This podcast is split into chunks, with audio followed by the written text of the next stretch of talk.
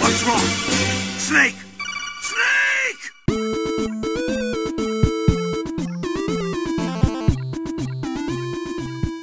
Hej, to jest dziewiętnasty odcinek podcastu Gorące Krzesło i y, teraz y, powiem sekret, którego nasi słuchacze nie znają, to znaczy to jest y, pierwszy odcinek, który nagrywamy przed południem, co może sprawić, że będzie dziwny. Ale po raz kolejny zebraliśmy się w, kla- w klasycznym składzie, to znaczy jestem tutaj ja, Paweł, e, Kamil. Hej. Zobacz, tak się czuje człowiek, jak nie dostanie nazwiska. Co, nietypowo, co? No, źle mi z tym. E, I Krzysiek Ceran. Cześć, to ja. I tutaj Krzysiek dostał nazwisko na przykład wyjątkowo. Ej, no, teraz bym chciał nazwisko. No, widzisz? Kamil ma nazwisko, tylko nie powiemy wam go dziś, więc możecie sobie sprawdzić w jakimś innym odcinku albo coś takiego, bo Kamil musiał dostać karę, dlatego że sam yy, no czasem nie daje ludziom. Oci na przykład nie dał nazwiska, więc yy, coś za coś. Okej, okay. dziś mieliśmy mieć odcinek torebkowy tak zwany, yy, to jest nazwa ukradziona z czytu czytu, czyli opisywać, mówić o tym w jakie gry graliśmy w ostatnim tygodniu, ale tak się złożyło, że wszyscy graliśmy w tę samą grę.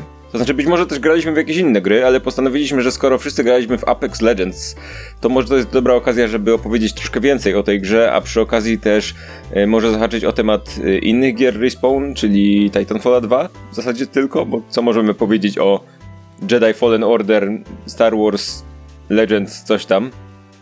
Y, I wydaje mi się, że Titanfall to też jest y, gra, o którą, która zaskakująco nie cieszyła się dużą popularnością, mimo tego jak, tak mi się wydaje, że, że dobrze ją oceniamy. Chociaż nie wiem, Krzysiek, ty grałeś w Titanfall 2? Nie, ja nie grałem w żadnego Titanfalla, głównie dlatego, że zasadniczo mało gram w strzelanki i tak naprawdę sam się sobie dziwię, że od tygodnia robię w te, w te Apexy, czy tam Apexy, jeśli chcielibyśmy to bardzo poprawnie wymawiać. To, to opowiem ci dlaczego, te, opowiemy ci dlaczego Titanfall 2 jest super, ale ym, co, chyba, chyba powinniśmy zacząć od początku, bo ym, czy wy znacie szczegóły tej całej dramy? Bo y, to jest tak, że Respawn w ogóle został ufundowany, ufundowany stworzony przez ym, ludzi z Infinity Ward, którzy zostali przy okazji jakiejś dziwnej dramy wyrzuceni z, ym, z, przez Activision i tam była w ogóle jakaś taka akcja, że wyprowadzili ich, yy, wyprowadziła ich ochrona, a potem oni tworząc, tworząc Respawn wyciągnęli chyba 36 z 40 czy coś koło tego pracowników z, z Infinity Ward, czy ty, wy w ogóle wiecie jak to było, co się działo i tak dalej, bo ja tylko wiem, że coś takiego się działo, ale o co chodzi to nie mam pojęcia. Jest mi nieznana ta historia. Nie, też pierwsze słyszę. Jezu, pewnie trzeba byłoby zapytać kogoś mądrzejszego. Kogoś, kto się gra, zna na grach na przykład. Tak. Infinity Ward tworzyło Call of Duty. I te, zasadniczo te lepsze Call of Duty, które były, yy, tam Modern Warfare przede wszystkim był, którego bardzo lubię, był ich yy, dzieckiem i to trochę widać potem. Yy, I po tym jak się zdarzyła ta drama, o której niewiele wiemy, ale jakby no, oni, to było w ogóle tak, że oni zostali wyrzuceni oficjalnie z Activision przez y, jakieś naruszenie umowy czy coś takiego i zostali właśnie wyrzuceni tak, y, to był CEO i i założyciel i drugi jakiś tam dyrektor, jakby, ale dwaj główni jakby ludzie związani z tą firmą. Yy, więc, yy, więc zostali tam wywaleni w, w, w, atmosferze jakiejś dramy, no a potem faktycznie wyciągnęli większość pracowników i to taką większość, dokładnie 38 na 46 pracowników przeniosło się do, do Respawn, więc można powiedzieć, że w zasadzie to całe Infinity Ward się yy, rebrandowało.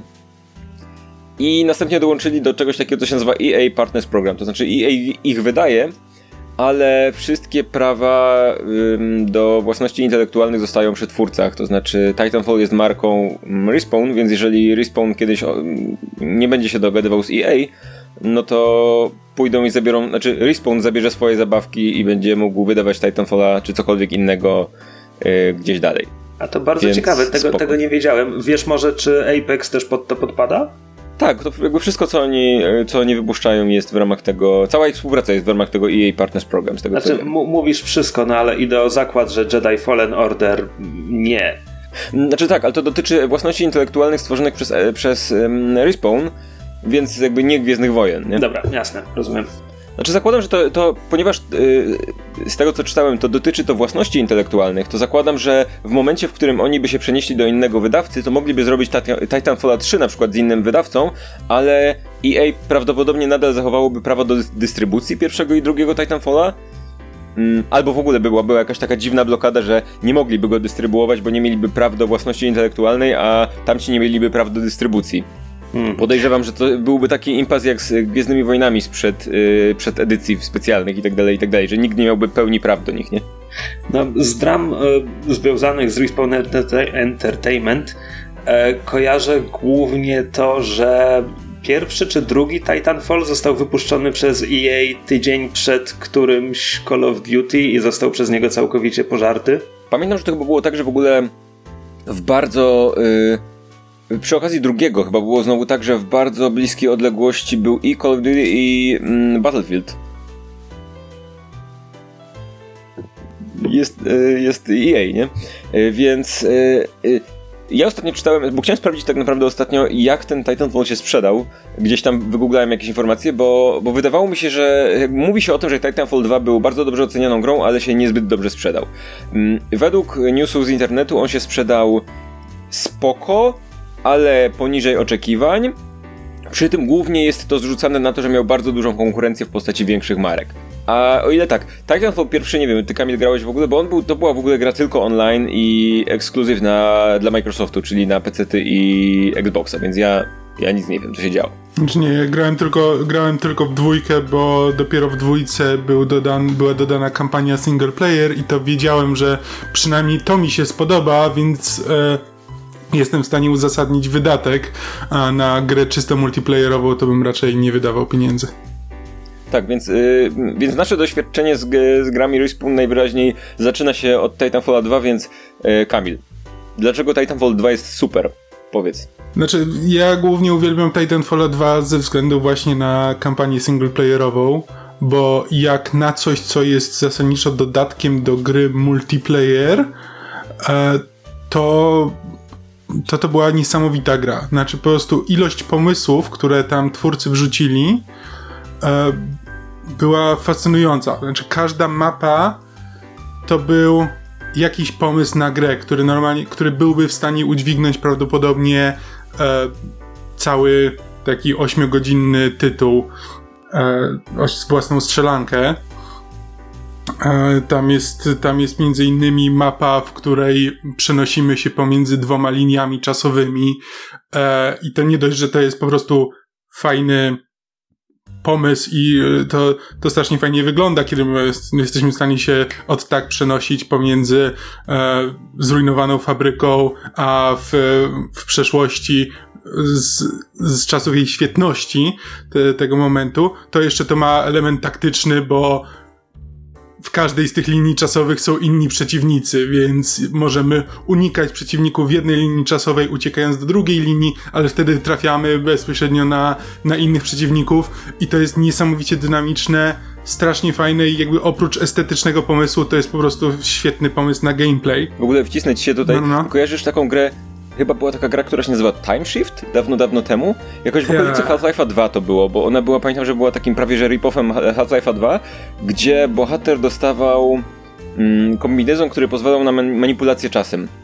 Tak, ja w to nawet grałem kiedyś, tylko że to były takie pomysły, które niewiele wnosiły. Znaczy, no, mogłeś włączyć sobie bullet time, mogłeś przewinąć chyba czas, tam jakieś takie drobne rzeczy. Tam były takie, znaczy tam były zagadki w postaci tego, że wiesz, zrzucałeś coś, a potem stawałeś na tym i cofałeś czas, więc to leciało do góry, więc winda. Ale pamiętam, że, pamiętam, że walka była bardzo fajna, bo byłeś w stanie zrobić takie rzeczy jak zatrzymać na chwilę czas, wystrzelić magazynek w kierunku przeciwników, stojąc im przed nosem, potem obejść ich i puścić czas e, dalej, tak że oni natychmiast dostali wszystkimi tymi kulami, nie? I tak mhm. dalej, i tak dalej. E, I to była cała gra zrobiona na tym. Po czym w Titanfallu 2 dostajesz takie coś, i ten level się kończy po nam pół godziny czy coś takiego i to nigdy nie wraca. A to jest pomysł, którym naprawdę pociągnąłby całą grę no. autentycznie, nie? Ale to coś musiało być w powietrzu, bo w bardzo podobnym momencie ukazał się Dishonored 2, który też ma cały poziom stworzony mm. wokół tej mechaniki. Mm. Chyba obie te gry wyszły w 2016? Coś wrażenie? takiego, tak. no, bardzo blisko siebie. Jeśli chodzi o kampanię singlową, no to to jest super. Jakby te wszystkie mechanizmy, które Titanfall jakby wprowadził, czyli bieganie po ścianach, e, niesamowita dynamika e, z mechaniki ruchu. To świetnie działa w, w, kampanii singlowej, no ale skoro już sobie kupiłem i przeszedłem tę kampanię singlową, no to trzeba by było pograć trochę w tego multi, zobaczyć o co tam chodzi. I ja nie jestem typem gracza, który dużo gra w gry multiplayerowe. Właśnie dlatego nagrywasz teraz ten odcinek z nami. E, tak, no czy to jest, to jest tak jak ty mówiłeś.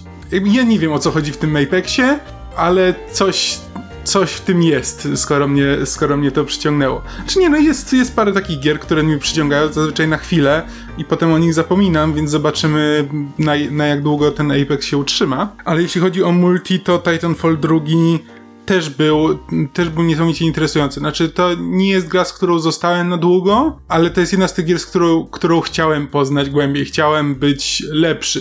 W większości wypadków, no to zaczynam grać w multi, stwierdzam, nie nadaje się do tego, nie mam odpowiednich refleksów, szybko ginę i tak dalej, więc, więc sobie odpuszczę.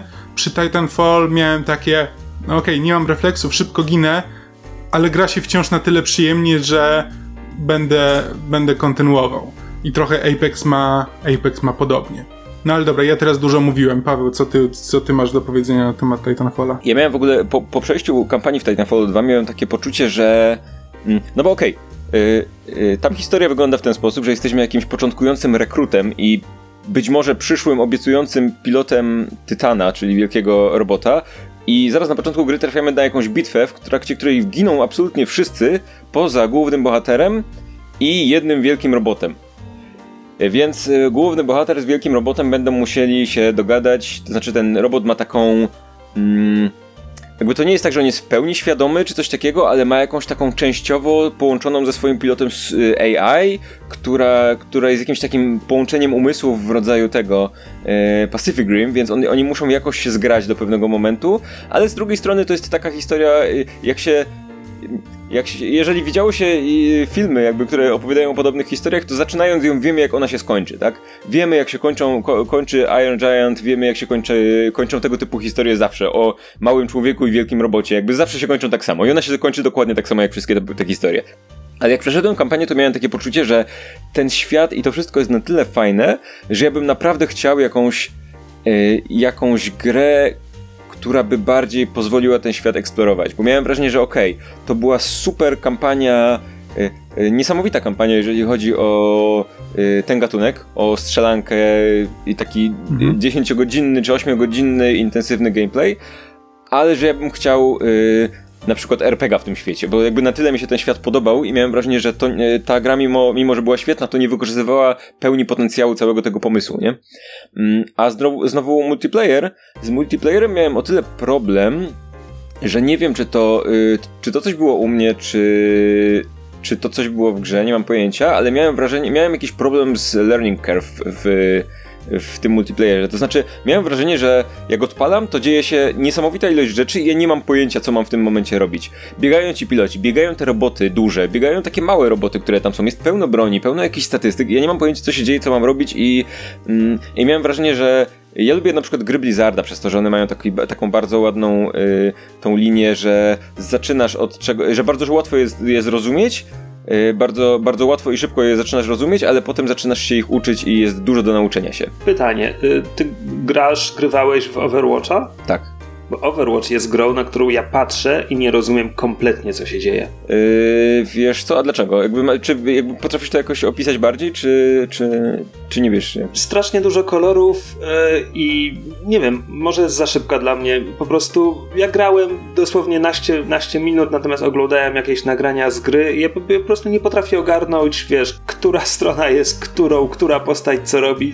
Nie wiem, za dużo się dzieje po prostu. Wiesz co, wydaje mi się, że to jest tak, że Overwatchu na przykład mm, byłoby zupełnie inaczej, gdybyś na przykład odpalił Overwatcha, odpalił sobie te levele tutorialowe i na przykład y, sprawy... Y, znaczy, mam wrażenie, że, że dużo by dało, gdybyś z, y, znajomość każdej postaci. Na tyle, że, żebyś ją natychmiast rozpoznawał, wiesz, na, jak się pojawia na ekranie i wiedziałbyś, kto tak naprawdę jest kim. Znaczy wiesz co, po prostu zadałem to pytanie, bo mówisz, że lubisz gry Blizzarda za to, jak ci jasno podają informacje, a to jest jakby, to, to zupełnie nie jest moje wrażenie wyniesione z bardzo krótkiej przygody z Overwatchem. Wydaje mi się, że... Y że Overwatch czy na przykład e, World of Warcraft są takimi grami, które przy oglądaniu, przy oglądaniu ich y, są kompletnie niezrozumiałe, ale wydaje mi się, że jak w nie grasz, to no to jakby wiesz, w, Overwatchu masz ok, podbieg, podbiegnij do tego punktu, tu masz trzy skille i próbuj jakoś tam. Jakby, że ten początek jest, jest yy, bardzo prosty. Na takiej zasadzie, że wiesz, postać ma jedną broń. Nie, ma, nie masz do wyboru 15 broni, których zalet nie znasz na, na starcie, nie? Yy, ale, ale faktycznie jakby Overwatch, nawet, yy, nawet ja grając w Overwatcha, jak patrzę czasem na jakieś turnieje czy cokolwiek, to też czasem nie mam pojęcia, co się tak naprawdę dzieje, bo to wszystko dzieje się tak szybko, a jednocześnie wiesz, często się zmieniają te, przełączają się postaci i tak dalej, i tak dalej. Mm, ale wydaje mi się, że jeżeli chodzi o granie, czynne, to już jest, y, jest znacznie, znacznie prościej. Znaczy, ja też się z tym zgadzam, bo jakby grałem trochę tego Overwatcha. Y, no i to, to jest dosyć proste, że, że gra ma jakiś tam samouczek. To jest.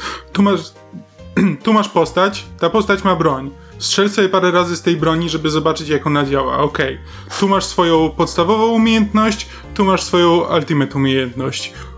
I y, jakby rozumiesz, co, co możesz z tym zrobić. Jakby to, że później w grze jest dużo zależności, meta zależności pomiędzy tym, jak e, te postaci wchodzą ze sobą w interakcje, ich moce i tak dalej, no to to jest coś, co e, czego się trzeba później, e, cze, czego się trzeba później nauczyć, ale ty jako gracz jakby rozumiesz, co masz, jakie masz możliwości. Okej, okay, to y, ciekawe, że poruszyliśmy Overwatcha, bo mam wrażenie, że mm, Apex jest y, dość że, że jest takim dzieckiem wielu ojców. Titanfalla, Overwatcha i, i tego, i Fortnite'a.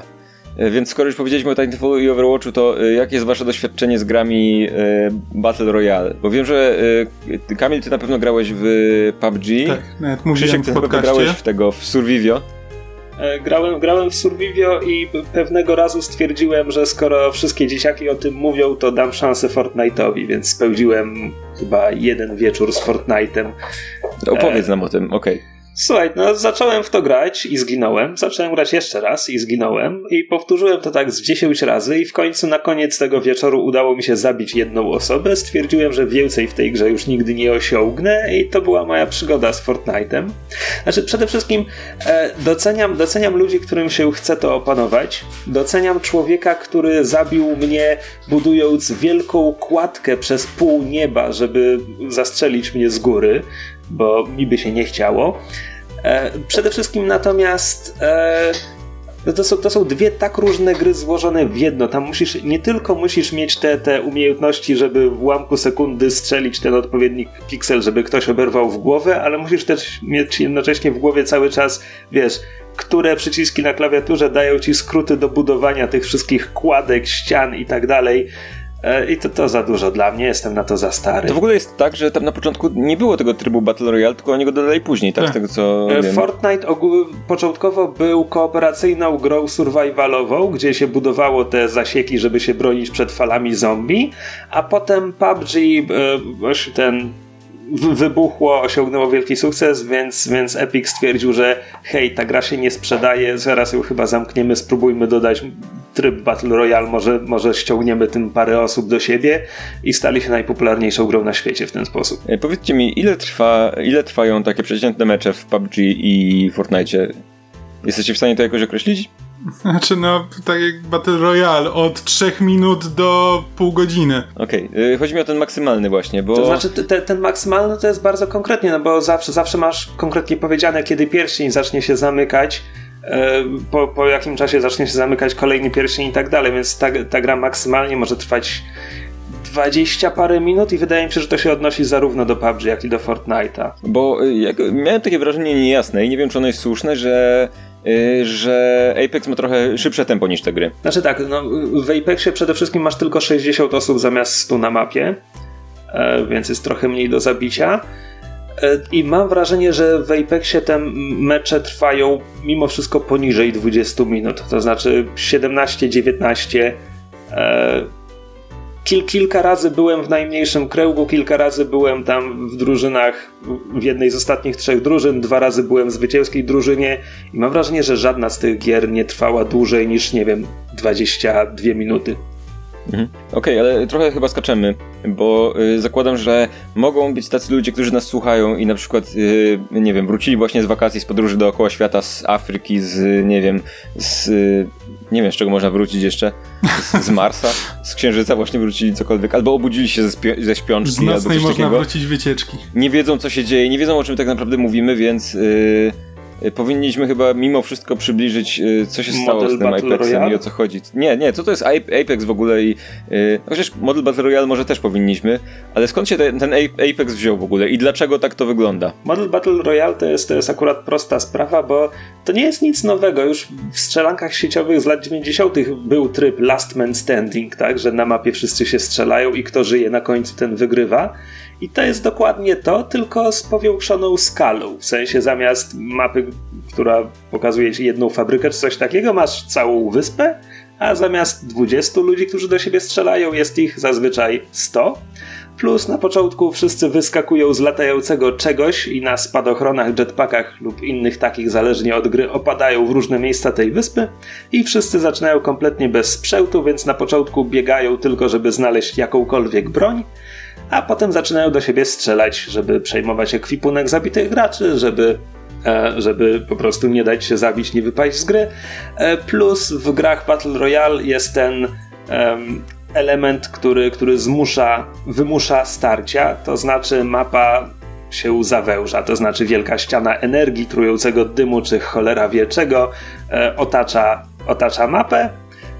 Na mapie mamy, mamy pokazany pierścień, który ci wytycza następny bezpieczny obszar i jest odliczanie. I gdy odliczanie schodzi do zera, to ta ściana trującej energii zacieśnia się i tak dalej, i tak dalej. I dzieje się to parę razy w każdym, w każdym meczu. Każdy kolejny pierścień jest coraz mniejszy, także jeśli tam dożyjesz do samego końca, to strzelasz się na, na łebku szpilki już z drugim człowiekiem. Y, Ile minęło od Apexa? Y, Tydzień z hakiem? Chyba Tydzień z To hakiem, był jak poprzedni poniedziałek, czyli w tym momencie to jest, co to jest, 10 dni? Kiedy to nagrywamy, a kiedy to wyjdzie, no to będą już dwa tygodnie. Tak, yy, wyglądało to w ten sposób, jeżeli ktoś nie śledził tematu, że nic tego nizowego ogłoszono, że będzie taka gra i ona wyszła po prostu nagle i jest. To nie było żadnej, nie było żadnej publicznej bety, nie było żadnych ogłoszeń, że y, EA ma zamiar coś wydawać, albo że Respawn ma zamiar coś wydawać. Znaczy, to, po znaczy, poszło były- takie ogłoszenie, były będziemy mieli, mamy dla was grę y, i dzień później ta gra się pojawiła. To chyba był nawet ten sam dzień. Może. Jakoś tak.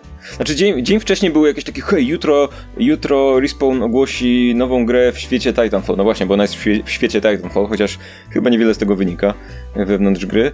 Czy wy wiecie, dlaczego w ogóle tak było? Czy są jakiekolwiek plotki albo oficjalne informacje, skąd taki pomysł? Bo to nie jest typowy sposób wydawania co? gier. Widziałem, widziałem taką egzegezę, e, tylko to nie było oficjalnie, tylko po prostu ktoś, ktoś się nad tym zastanawiał, jakiś dziennikarz growy, że e, studio musiało uznać, że nie jest w stanie rozegrać takiej kampanii marketingowej, żeby, żeby, że- żeby odbiór był pozytywny, bo w tym momencie wszyscy są cięci na EA, wszyscy są trochę cięci na Battle Royale, więc jakby była kampania marketingowa, że hej, studio, które stworzyło kultowy hit Titanfall, teraz robi grę Battle Royale, to nikt nie byłby z tego zadowolony. Tak, znaczy, to był najlepszy ruch, jaki mogli zrobić, bo właśnie zapowiadanie tego wszystkiego e, to by się skończyło tym, że no okej, każdy robi teraz jakiś Battle Royale, fajnie, no EA robi kolejne i zaprzęgnęło do tego studio, które robiło no nie chcę powiedzieć niszowe strzelanki, no bo one są mimo wszystko wysokobudżetowe i tak dalej, ale no nigdy nie dotarły do szerokiego grona odbiorców, ale są w pewnym stopniu kultowe. No i teraz, o nie by było EA i teraz próbuje e, w, wzięło tego respawna i każe im robić coś, na co oni nie mają ochoty, każe im robić Battle Royale, a tutaj jest po prostu na zasadzie, ej, robimy Battle Royale, patrzcie, fajne jest, nie? I możesz sobie wejść i zobaczyć, że okej, może rzeczywiście jest fajne. Mhm. A jednocześnie zatrzymajmy się nad tym, jaki to był kurczę odważny ruch. Przecież Hmm. ta gra mogła wyrąbać się na glebę zaraz po starcie. To znaczy, w, od razu w poniedziałek te wszystkie serwery mogły paść, ale nie padły. W sensie. Respawn powiedziało: Hej, zrobiliśmy grę, tu jest, grajcie. I ludzie poszli, zagrali. I pierwsze duże problemy z serwerami były dopiero na koniec tego tygodnia, chyba w sobotę czy niedzielę. Była taka zwieszka, że i ludzie grający na konsolach, i ludzie grający na PC-tach mieli problemy. A tak przez tydzień to faktycznie działało. I to, I to jest w tym samym kwartale, gdzie przecież dopiero co BioWare robiło demo swojego Antema, gdzie jakby wiedzieli, ludzi w to zagra i, i tak mało kto mógł w to zagrać. Paweł, ty teraz mówiłeś coś o, jakiej, o jakimś becie demie Division, które też nie działało, bo ludzie nie mogli się tam dostać, dobrze kojarzę? Yy, znaczy tam w ogóle była jakaś taka dziwna akcja, że to, to było tak, że ludzie, którzy mieli zaproszenie pierwsze do bety, jakby w tej pierwszej fali, mog, mogli zaprosić trzy kolejne osoby. Każdy po trzy mógł, mógł zaprosić yy, i jakby yy, próba uzyskania klucza z tego zaproszenia to było w ogóle jakieś przebijanie się przez jakieś strony, gdzie ci coś wyskakiwało i musiałeś kliknąć jakiś przycisk, który był nieklikalny przez dzień i następnego dnia udało ci się go kliknąć, ale mail przychodził dopiero po dobie albo coś takiego i tam w ogóle wbicie, wbicie się do tego było, a potem się stało w kolejce 900 osób y, w przylogowaniu do gry tego typu, tego typu rzeczy. No ale to były też, znaczy to z jednej strony były też stres testy jakieś tego serwera, więc jakby to po to się to robi, a z drugiej strony to jest zaskakująco, znaczy to się często tak wydaje graczom, że hej, przecież wiedzieliście ile sprzedaliście tam egzemplarzy, czy wiedzieliście ile tam macie tych kluczy, więc, więc yy, zróbcie, nie? Ale to często jest tak, że ciężko przewidzieć ile tych ludzi wejdzie jednocześnie, ciężko tak naprawdę zainwestować w infrastrukturę, która osiągnie, znaczy utrzyma ludzi przy premierze, wiedząc, że już nigdy nie będzie takiego poziomu jakby ludzi naraz, nie? Więc wiesz, zainwestuj w infrastrukturę po to, żeby przez dwa dni działała, a potem już jakby będą te serwery się kurzyły, nie? Tak, więc, więc, po, prostu, więc po prostu podkreślam, bo mam wrażenie, że wiesz, wszyscy ściągnęliśmy sobie tę grę, zagraliśmy, stwierdziliśmy, stwierdziliśmy fajna jest, ale pochylmy się nad tym, y, jakby nad tym, jak oni dopracowali to pod względem logistycznym, że to faktycznie działało. Przecież nie wiem, po prostu wyobrażam sobie.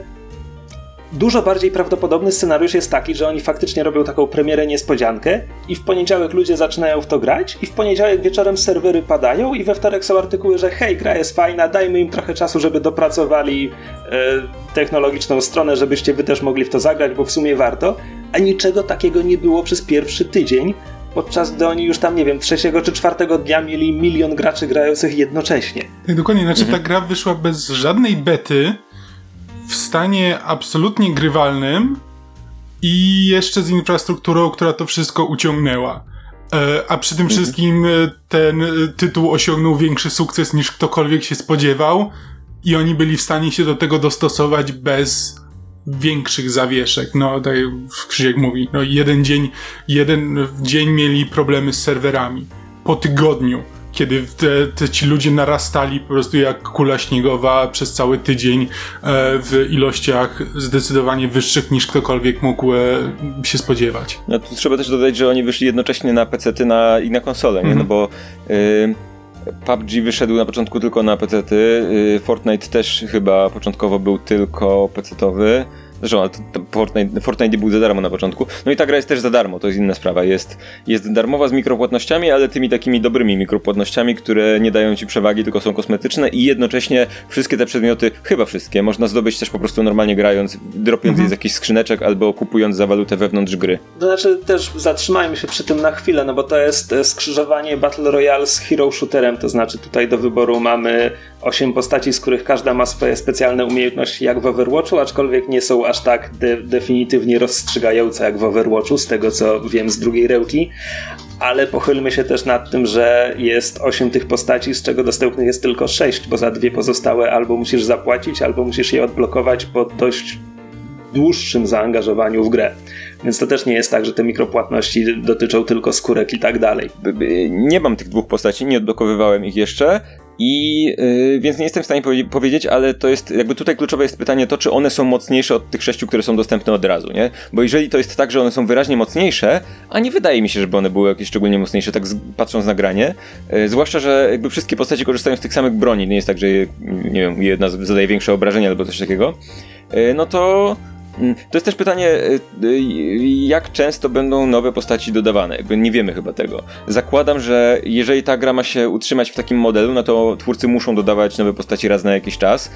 Y, Blizzard na przykład w Heroes of the Storm dodawał jedną postać mniej więcej na miesiąc, ale w Overwatchu na przykład dodaje jedną postać raz na nie wiem, pół roku czy coś takiego. Przy tym w Overwatch jest grą, za którą płacisz, a ta postać jest potem dostępna dla wszystkich, mm, a w Heroes of the Storm no jakby to jest coś, co nakręca dynamikę sprzedaży tych mikropłatności i tak dalej, tak Więc zakładam, że tu będą dodawali, nie wiem, może, może raz na miesiąc, może raz na dwa miesiące postać, a patrząc na przyrost mój tych, tych punktów, wydaje mi się, że y, grając w miarę regularnie można... Y, można sobie tę postać za te punkty kupić y, ten raz w miesiącu, powiedzmy, czy coś takiego. To znaczy tak, w tym momencie jest tak, że te punkty dostajesz, kiedy wchodzisz na kolejny poziom. Żeby wejść na poziom, potrzebujesz doświadczenia. Doświadczenie zbierasz grając za to, ile utrzymałeś się na mapie, ile osób zabiłeś, y, ilu kolegom pomogłeś, wskrzeszając ich, tego typu różne rzeczy. Przy czym e, w tym momencie tych poziomów można nastukać tylko 40. A wydaje mi się, że żeby odblokować postać, trzeba wejść co najmniej na 20 albo nawet. Na 20. Nie, chyba na 20 i przy 40 wtedy możesz odblokować drugą. Tak, tak by to wychodziło. Przy czym ja też bym się nie zdziwił, gdyby. Znaczy, absolutnie jestem przekonany, że e, twórcy będą wprowadzali różne eventy, podczas których będzie też można prawdopodobnie zdobywać, zdobywać tę walutę w inny sposób. E, jeśli będą dodawali nowe postaci, to też będą prawdopodobnie dodawali nowe możliwości zdobywania tej waluty i odblokowywania ich. No tak, ale to jest takie jakby wróżenie z fuzów. Y, jedno co powiedzieli w tym momencie to jest, że będzie można kupować season passy i w ramach Season Passa będzie właśnie dostęp od razu do, do nowych postaci, które będą się pojawiać. Jeśli chodzi o plany na przyszłość, no to oficjalnie mówią tylko, że tak, będą nowe postaci, tak, będą nowe mapy, ale chyba na razie się nie zobowiązywali co do, co do żadnego harmonogramu. Z tego co wiem, to w ogóle działa tak, jakby jeżeli chodzi o statystyki, że mm, w tych wszystkich grach, które właśnie mają model freemium, większość graczy nie płaci jakby nic dodatkowego, a ci, którzy płacą, to jest jakieś kilka procent, nie? Więc zakładam, że yy, żeby utrzymać popularność gry, to będą musieli mieć jakiś system, w ramach którego ci ludzie, którzy nie płacą, będą mogli mieć dostęp do tych postaci, a nie będzie tak, że wiesz, dobiją do 40 levelu i potem już jakby nie ma, nie ma waluty w grze, tylko musisz już płacić, nie? Więc zakładam, że coś wymyślą, żeby to jakoś było. Yy, yy, zwykle w grach mm, yy, jest, wygląda to w ten sposób, że jeżeli dobijesz do maksymalnego levelu, to potem jakby masz taki dodatkowy level, który, ci który możesz w nieskończoność dobijać i jakby nie ma numerka, tylko po prostu masz pasek, który ci ładuje w kółko i dostajesz jakieś tam punkty. Może w tym kierunku gdzieś tam pójdą. Ja po, tym, po tych 10 dniach, które mniej więcej ma gra, mam połowę waluty, która, która jest potrzebna do odblokowania jednej postaci. To który Więc, masz poziom? Nie pamiętam. 13, 14 coś takiego. A, no ja jestem na 18, więc mam 3 czwarte tej waluty. Mhm. Więc w tym tempie jakoś pojutrze, po pojutrze. O ile będę wciąż grał, oczywiście. E, więc, więc trudno powiedzieć, jak to wygląda, no bo faktycznie im wyższy level, tym też wolniej się go zdobywa i no ciężko powiedzieć. E, zobaczymy. E, w każdym razie znaczy, fajne jest to, że, że nie, ma, nie ma tam tych, tych mikropłatności, które ci w jakiś tam sposób wpływają na, na gameplay bardziej niż odblokowanie tych postaci, ok, bo pozostałe są, pozostałe są kosmetyczne, więc to jest spoko. Jasne.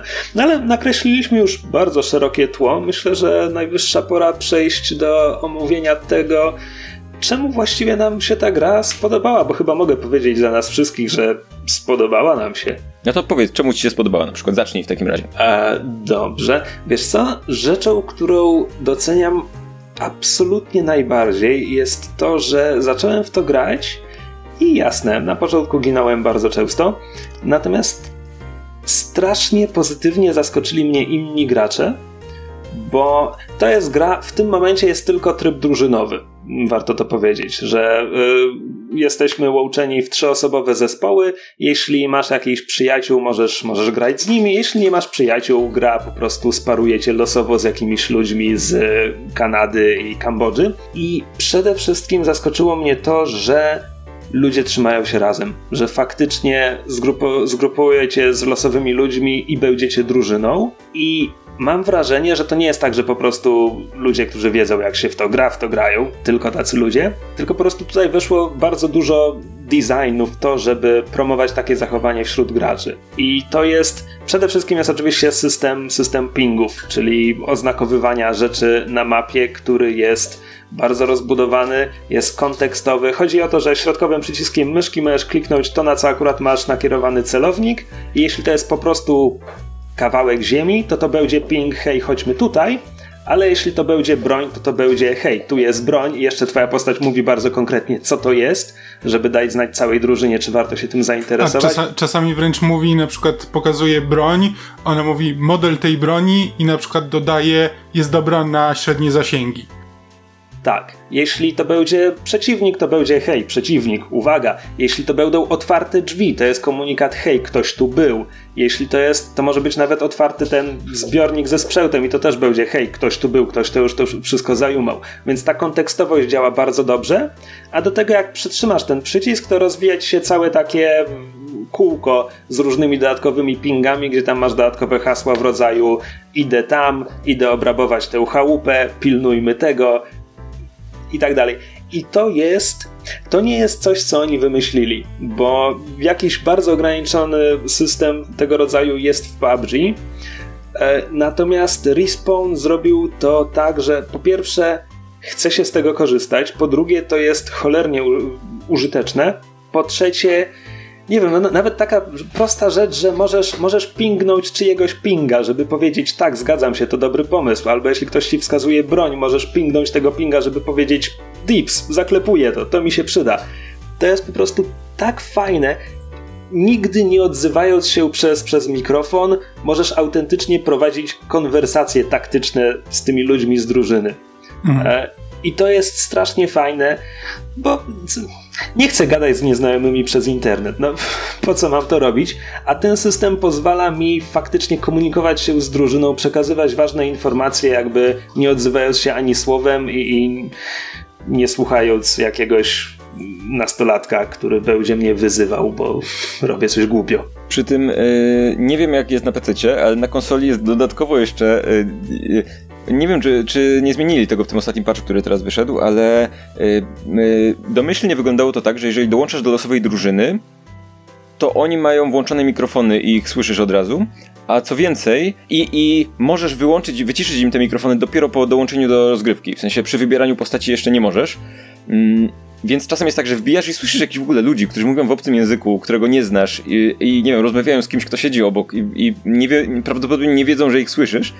A dodatkowo, jeżeli masz mikrofon przy słuchawkach, e, to nie jesteś w stanie go wyłączyć w ogóle. Jakby nie ma opcji wyłączenia mikro, mikrofonu, albo nie znalazłem jej z poziomu gry. Jakby nie ma, jesteś, jeżeli masz podpięty mikrofon, to dołączając do gry wszyscy cię słyszą, więc, e, więc nie wiem, czy to miało być promowanie też komunikacji, ale, ale jest awkward troszkę. To nie, to na, na PC-tach musisz, musisz wcisnąć przycisk, żeby gadać. Okej. Okay. Jeżeli chodzi o ten system komunikacji, to on jest faktycznie bardzo dobry, chociaż oczywiście zdarzają się absolutnie gracze, którzy, yy, którzy jakby mają, mają to gdzieś. Zwłaszcza, że jedna rzecz, która jest, mm, która jest troszkę dziwna, jest taka, że jeżeli, y, jeżeli walczymy, to jeżeli powalimy przeciwnika, no to on przez chwilę się ma taki, taki, y, taką sytuację, przy której się wykrwawia, tak? Możemy, y, więc on w tym momencie jakby nie jest w stanie nic zrobić, może się bardzo powoli poruszać i na przykład wycofać w jakiś sposób albo schować, mm, ale nie jest w stanie strzelać, nie stanowi dla nas zagrożenia. Więc jeżeli walczymy z, z większą ilością graczy, no to w momencie jak, jak ten się wykrwawia, no to strzelamy do pozostałych. No jakby ten, ten już nie stanowi zagrożenia. Tyle, że yy, zabójstwo czy, czy pokonanie przeciwnika punkt zalicza graczowi, który yy, dobije go. Więc y, zdarza mi się bardzo często, że ja tam kogoś powalę, a członkowie mojej drużyny zamiast mi pomóc, nie wiem, walczyć z pozostałymi, to y, zabijają się po to, żeby po prostu dobiec do tego gościa i go dobić, żeby zaliczyć ten punkt sobie. I mam wrażenie, że to jest coś, co powinni zaadresować w patchu jakoś, nie wiem, nie wiem, dać y, jakąś asystę, czy albo dać punkt obu graczom, temu, który powalił i temu, który dobył, nie wiem, nie mam pojęcia, to ale znaczy, to... Z, z jednej strony masz rację, że to jest trochę słabe, z drugiej strony pamiętaj, że wykrwawiająca się osoba wciąż może pingać więc wciąż mhm. może zdradzić twoje położenie swoim kolegom z drużyny. Więc to nie jest tak, mhm. że ona jest już zupełnie bezużyteczna. Tak, to prawda, to prawda. E, no ale mówię, zdarzają się, zdarza, zdarzają się różne dziwne sytuacje, jeżeli chodzi o ludzi, zwłaszcza to takie właśnie łapanie punktów i to takie ej, tam leży koleś, który się wykrwawia, wszyscy wiesz, lecą, żeby tam dobić go. E, to, to się zdarza i... A Chociaż zauważyłem... Mhm. Mów, mów. Znaczy, chciałem powiedzieć a propos tego wykrwawiania, bo jakby wykrwawianie się, ten okres, przez który jeszcze ktoś może ci pomóc i podnieść cię z kolan, to jest standard w Battle Royalach, Natomiast tutaj masz też to, że jak, jak już nie żyjesz, to ktoś może zebrać twój nieśmiertelnik i pobiec z nim do y, komputera, który przy, przywoła cię z powrotem, to znaczy twojego klona sprowadzić na mapę, czy, czy co tak dalej, więc koledzy z drużyny mogą cię wciąż wskrzeszać.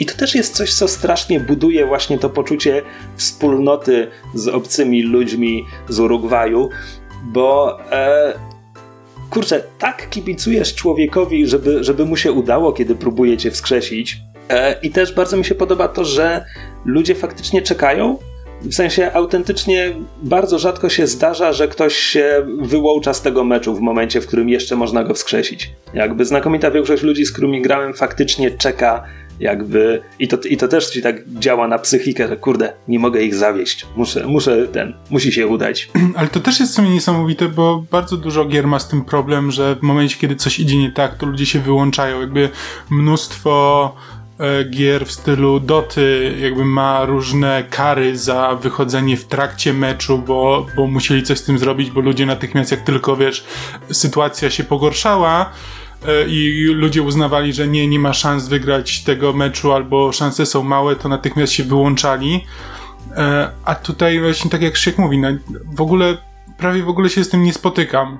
E, A też e, dzięki tym pingom ludzie ze sobą chodzą, no bo w normalnej sytuacji, jak masz grę, w której musisz grać z randomami drużynowymi i nie masz tych pingów i na przykład nie masz mikrofonu, no to ludzie idą w jedną stronę, bo na przykład ktoś uważa, że powinniśmy pójść na północ, ktoś inny uważa, że powinniśmy pójść na południe, więc każda z tych osób idzie w kierunku, w którym uważa, że cała drużyna powinna pójść i na przykład skacze tam w miejscu, żeby zwrócić twoją uwagę, że hej, tam powinniśmy pójść, i, a ty musisz teraz decydować, czy chcesz zawierzyć randomowi numer, e, numer jeden, czy randomowi numer dwa, i ostatecznie, a ponieważ jak tylko wybierzesz randoma numer jeden, to random numer dwa się obraża i biegnie sobie sam, a tak to masz jasną sytuację, no tam jest ping, kto, y, jak masz, jak masz ten ping, to wiesz co masz, to od razu wiesz co masz robić, nie musisz zauważać, że ktoś gdzieś ci skacze i pokazuje y, i próbuje zwrócić twoją uwagę, tylko po prostu autentycznie natychmiast się pojawi jakaś osoba, która przejmuje inicjatywę i I właśnie takie dogadywanie się taktyczne staje się dużo łatwiejsze i dużo bardziej naturalne. Tak, to nie jest tylko kwestia komunikacji, to jest, to jest też kwestia strategiczna. To znaczy, tutaj samotny gracz jest łatwym celem dla mhm. drużyny i dlatego po prostu nie warto się e, od, odłączać. E, koledzy z drużyny mogą cię wskrzesić, przedłużą ci rozgrywkę. Kolega z drużyny, nawet jeśli nie potrafi strzelać, hej, to ja jestem beznadziejny, zawsze może zauważyć przeciwnika i ci go wskazać, zawsze może cię wskrzesić, zawsze może podzielić się swoim sprzętem, więc jakby wszystko tutaj premiuje tę współpracę. Tak. Wydaje mi się, że to, co, to, o czym mówisz, Kamil, też wynika troszkę z tego, że w, w, w tych, w, mm, w docie, czy w lolu, czy coś takiego, to mm, jeżeli po trzech minutach meczu widzisz, że drużyna przeciwna jest znacznie, znacznie mocniejsza, to wiesz, że masz przed sobą perspektywę 20 kolejnych minut przegrywania. Mhm. A, a w, w Apexie wygląda to w ten sposób, że jest... Jak jest ok, to jest ok po prostu, a w momencie jak się, jak się robi źle, to bardzo szybko się robi bardzo źle. W sensie, jest to, to jest takie, nie wiem, nie wiem czy wiecie co próbuję powiedzieć, że to jest bardzo zero-jedynkowe. Nie, nie ma takiego, takiego momentu, że przez bardzo długi czas wiesz, że przegrasz, ale musisz się przemęczyć. Nie, raczej jak trafisz na kogoś, kto jest lepszy, to twoja drużyna prawdopodobnie za chwilę zginie, a jeżeli nie zginie, no to szansa na to, że będzie ok, jest, jest duża. Bo jeżeli, jeżeli ktoś jeszcze żyje, no to znaczy, że że nie jest tak źle, nie? Tak, nawet jeśli trafiłeś na kogoś lepszego, kto nagle ma, ma lepszą sytuację, to możesz uciec i liczyć na to, że ktoś inny go zabije w międzyczasie. Więc, więc wydaje mi się, że wynika to z tego. Ja też zauważyłem u siebie coś takiego, że mm, podoba mi się, że, że, zauważam u siebie wzrost moich umiejętności przy graniu w tę grę. Znaczy... Yy, na początku było tak, że jasne, padałem, yy, spadałem na ziemię, brałem pierwszą z brzegu broń, nie miałem pojęcia, która jest która, wiedziałem tylko jakiego koloru jest amunicja i teraz na tym którymś następnym levelu już mniej więcej wiem, który celownik bardziej mi się podoba, którą broń, którą, z którą bronią fajniej mi się strzela. Tych broni nie, nie ma bardzo dużo. E, to, to jest przede wszystkim yy, dla mnie istotna rzecz, to znaczy nie z, miałem wrażenie tak przy Titanfall albo przy wielu, wielu tych grach yy, wojennych, Call of Duty czy, czy Battlefield, że jest tam masa broni, z których bardzo duża część są, jest do siebie bardzo podobna i nie potrafię tak naprawdę zdecydować, która jest lepsza, a tu mam wrażenie, że jest tych kilka kategorii, w każdej z kategorii jest kilka broni, ale mam wrażenie, że one są się do siebie, od siebie na tyle wyraźnie różnią, że jak widzę ten karabin, to wiem, ok, to jest strzelba, którą lubię, to jest strzelba, którą lubię mniej, ten pistolet jest fajny, jeżeli znajdę do niego ten i ten celownik. I, i wydaje mi się, że to jest, to jest też coś, co, co daje satysfakcję, bo w pewnym momencie zaczynam mieć to takie wrażenie, że okay, zaczynam wiedzieć, co robię, zaczynam wiedzieć, na czym polega postać X, albo zaczynam widzieć, ok, po drugiej stronie jest postać Y, więc wiem, czego mogę się po niej spodziewać. Y, I, I wydaje mi się, że właśnie to jest taka trochę blizzardowa y, krzywa, jak, to się, jak learning curve jest po polsku? Krzywa, Krzywa nauki. nauki? Nie, nie mam pojęcia. Y, Że właśnie, że, że zaczynałem od takiego, takiej perspektywy, że okej, rozumiem na czym ta gra polega, nie czuję, że, że nie wiem co się dzieje, wiem co się dzieje, ale widzę gdzie są moje braki i powoli te braki uzupełniam, ale w taki satysfakcjonujący sposób, że cieszy mnie to, że uczę się nowych rzeczy grając w tę grę. Wspomniałeś o umie- umiejętnościach postaci, to może pochylmy się trochę nad postaciami. Macie już swoje ulubione? Ja jestem prostolinijny, więc y, chyba Gib- Gibraltar jest moją ulubioną postacią, bo y, y, i jest, jak się nazywa, y, Bangalore jest, tak? Tak. Mm, to są chyba moje dwie ulubione postacie, bo są najbardziej prostolinijne, bo ich supery, ultimate, czy jakkolwiek się nazywa tutaj ta umiejętność, już pomiędzy tymi grami naprawdę może powinniśmy zdecydować się na jakiś y, jakiś termin, który byłby wspólny dla wszystkich. W każdym razie są bardzo prostolinijne, bo polegają na, na zorganizowaniu jakiegoś zrzutu rakiet z, z nieba. Yy, a więc, więc jestem prosty i to póki co chyba moje, są moje ulubione postaci. Kamil?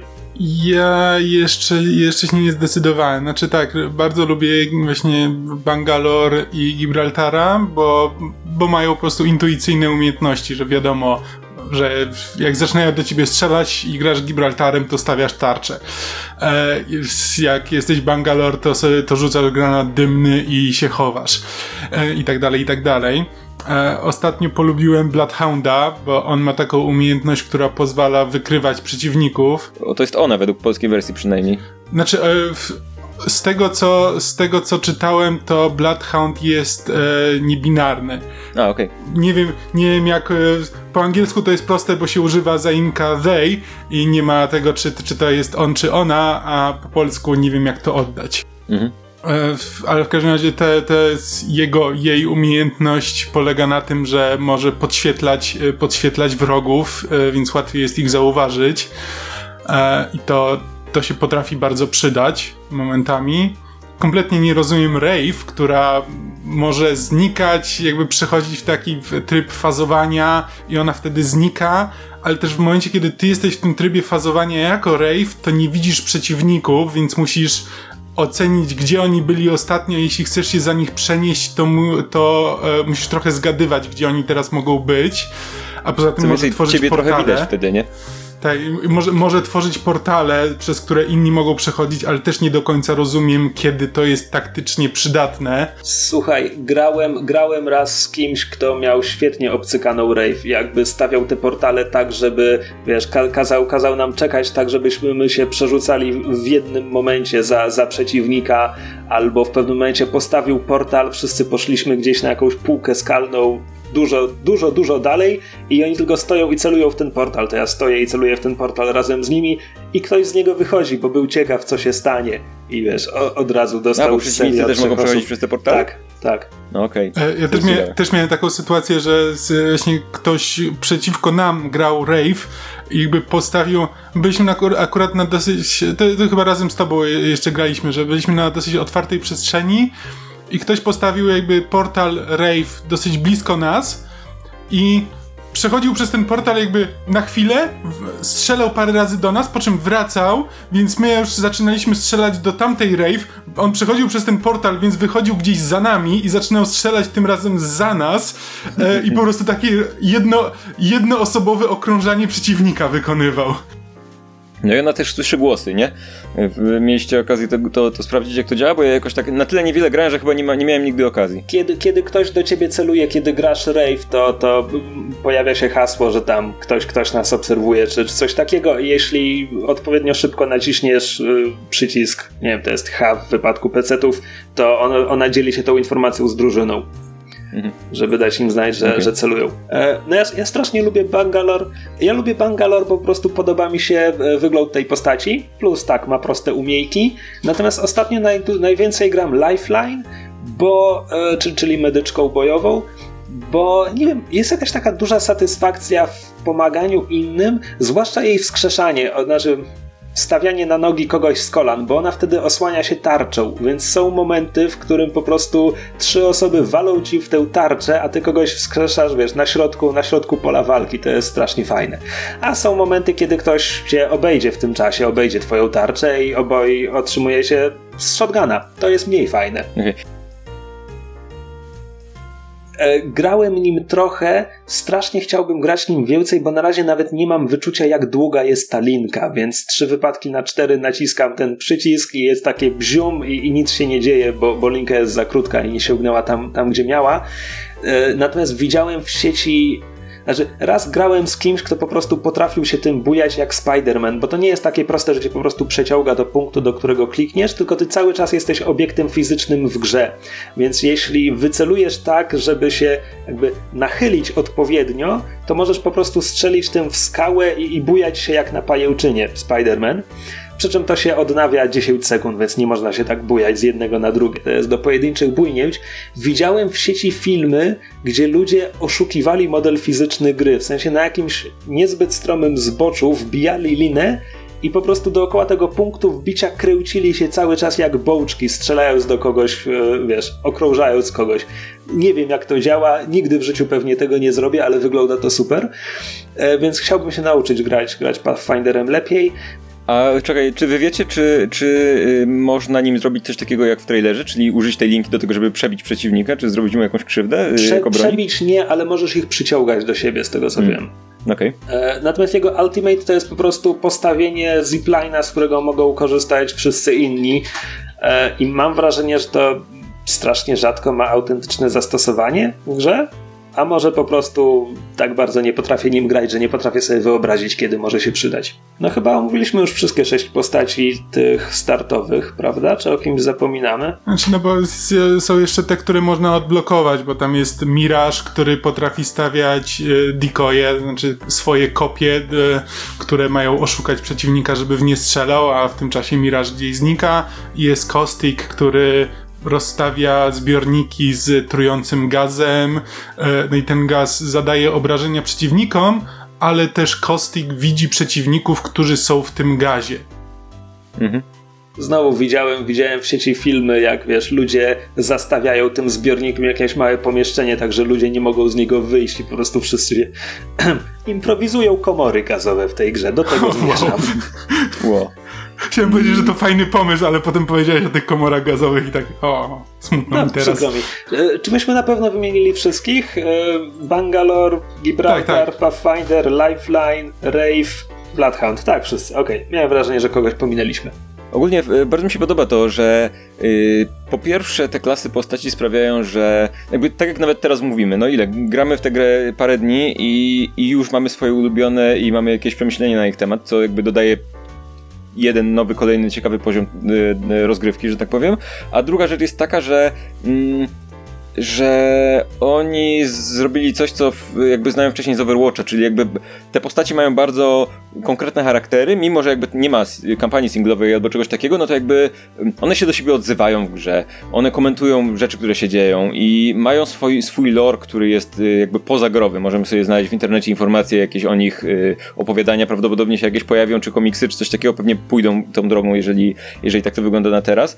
Y, I jakby dodaje to charakteru grze. W sensie to nie jest tylko, ta postać nie jest tylko jakimś anonimowym awatarem, tylko jest faktycznie jakąś postacią, która ma swój charakter. I i jakby mm, wchodząc w interakcję z obcymi ludźmi, którzy wcielają się w jakieś postaci, jakby trochę jest jakby ten charakter wpływa na to, że, że oni są dla nas bardziej prawdziwi, niż jakby to były tylko, wiesz, losowe, losowe te modele jakichś poligonów i tak dalej, i tak dalej. Nie wiem, czy często zdarzało wam się grać z Pathfinderem w drużynie, z robocikiem, ale właśnie te jego kwestie i tak dalej to jest prawie jeden do jednego K2SO z, z Rogue One, więc pod tym względem jest moją ulubioną postacią. Tak, ale to, to jak działa jak działa to wprowadzenie tych postaci, powinno być urocze, bo wraz grałem z kimś, gra mnie dołączyła z jakimś randomem, który na początku meczu przy wyborze postaci po prostu prosił nas wszystkich, że on bardzo, bardzo chce zagrać Bangalore i czy my możemy, możemy zostawić Bangalore, bo był trzeci w kolejce do wyboru, do wyboru postaci i tak, tak ładnie prosił, że on chce zagrać tą Bangalore i żeby nikt mu nie zabierał. Hmm. A to, to akurat z tobą grałem. Też go słyszałem. A właśnie, to jest, to jest kolejne pytanie. Czy zauważyliście, żeby granie e, z, z, kimś w drużynie, tak żeby komunikować się przez mikrofon ze znajomym, znacząco wpływało na waszą grę? Tak. Ale, ale y, mam wrażenie, że im im wyższy poziom mam, tym mniej. To znaczy na początku było tak, że na tych pierwszych poziomach, kiedy dołączało mnie do ludzi, którzy mieli też drugi, trzeci level czy coś takiego, no to miałem wrażenie, że w momencie, w którym zacząłem grać z Kamilem na, na konsoli, no to jakby weszliśmy na inny poziom, bo nagle byliśmy w stanie się komunikować i jakby mniej więcej zgrywać, co mamy robić, ale mam wrażenie, że im wyższy poziom mam, y, to tym ci inni losowi gracze też na tym następnym poziomie też y, więcej wiedzą i jakby coraz bardziej się to zbliża do siebie. Przy tym uważam, że i tak to jest gra, w którą najfajniej się gra w y, trzyosobowym teamie, który ma komunikację głosową i to są ludzie, którzy się znają i są w stanie coś tam rozkminić, nie? Może warto wspomnieć, że e, ta, ta, gra w tym momencie nie ma crossplaya, w związku z czym Paweł grał z Kamilem na konsolach, ja gram z Kamilem na PC-tach. Tak więc ja mam teraz dwa konta, na których na obu kontach mam około 10 poziomu. Ale też raz miałem taką sytuację, że grałem z jakimiś dwoma randomami, e, którzy komunikowali się przez mikrofon i byli po pierwsze niesamowicie mili, być może byli Kanadyjczykami, a po drugie jakby komentowali wszystko, co robili i wszystko, co mamy robić, jakby e, na bieżąco komentowali na zasadzie powinniśmy pójść tam, bo, e, bo coś tam, coś tam. Tutaj jest dobra pozycja jakby wszystko mówili na, na bieżąco, co powinniśmy robić i dlaczego. I nigdy się z czymś takim nie spotkałem w grach multiplayerowych. To było bardzo, bardzo miłe. Właśnie pier pierwsza gra, w której byłem w drużynie, która wygrała ten mecz, E, to wyglądało trochę tak, jak ty to mówisz, tylko moi dwaj koledzy, koleżanki nie posługiwali się mikrofonami. Samymi pingami, jakby hmm. byli w stanie oddać. No może bez wytłumaczenia czemu konkretnie, no ale ja też nie jestem kompletnym idiotą, więc jakby rozumiałem, co te pingi znaczą. Mm, Okej, okay, a powiedzcie tak. Yy, bo, bo siedzimy, mówimy, jakie to fajne i jak to nam się bardzo podoba, sprzedajemy te wszystkie historie, bo to jest w ogóle taka gra, która mam wrażenie, że fajnie się będzie przy, o niej gadało przy piwie, opowiadając różne historyjki, które nam się zdarzyły, bo to mm. nawet teraz, y, po tych paru dniach już mamy kilka, ale czy macie coś, co byście poprawili, zmienili, albo co was wkurza w, na tym etapie w Apexie? Ha, ciężkie pytanie, ale żeby nie było tak, że tylko siedzimy i mówimy, jak jest super. Chociaż może będziemy, może nic, nie? Znaczy wiesz co, ja, ja w ogóle mam tak, to jest odpowiedź bardzo naokoło. Ja mam tak, że ja się jaram jakąś grą przez, przez dwa tygodnie do miesiąca i potem daję sobie spokój. Więc na przykład jestem bardzo ciekaw tego, jak ta gra będzie rozwijana i czy za miesiąc wciąż będę w nią grał i albo czy usłyszę, że wprowadzają nową postać, czy coś takiego, że to mnie ściągnie z powrotem. Ale to nie jest kwestia czegoś, co chcę poprawić już tu i teraz. Znaczy ja też mam podobnie, bo je, tak jak mówiłem wielokrotnie w grach multiplayerowych mam tak, że nawet jeśli zaczynam w nie grać, nawet jeśli mi się podoba, to bardzo rzadko się przy tym utrzymuję. Znaczy to jest miesiąc, maksymalnie dwa, a potem już y, zaczyna mnie ciągnąć do czegoś innego. E, więc to jest bardziej kwestia tego, e, co, co miałoby się wydarzyć później. I jakby mam nadzieję, że jakby oprócz nowych postaci będą dodawane różne różne ciekawostki, choć z drugiej strony trochę się tego boję, bo dodawanie mm, dodawanie nowych rzeczy do samej rozgrywki może być niebezpieczne, bo to może kompletnie zachwiać równowagę, sprawić, że to przestanie być interesujące, no bo jeśli wprowadzasz nowy element i są gracze, którzy potrafią go wykorzystać dużo lepiej od innych, to na przykład może bardzo szybko się okazać, że e, gra przestaje być fajna, bo e, bo równowaga jest na tyle zachwiana, że masz wrażenie, że nie jesteś w stanie tam zrobić nic, e, dopóki nie ogarniesz lepiej jakiegoś elementu, a jeśli to jest element, którego nie jesteś w stanie ogarnąć, no to już e, wtedy padasz na pysk. Wiesz co, przyszła mi do głowy jedna rzecz, którą chciałbym, żeby poprawili.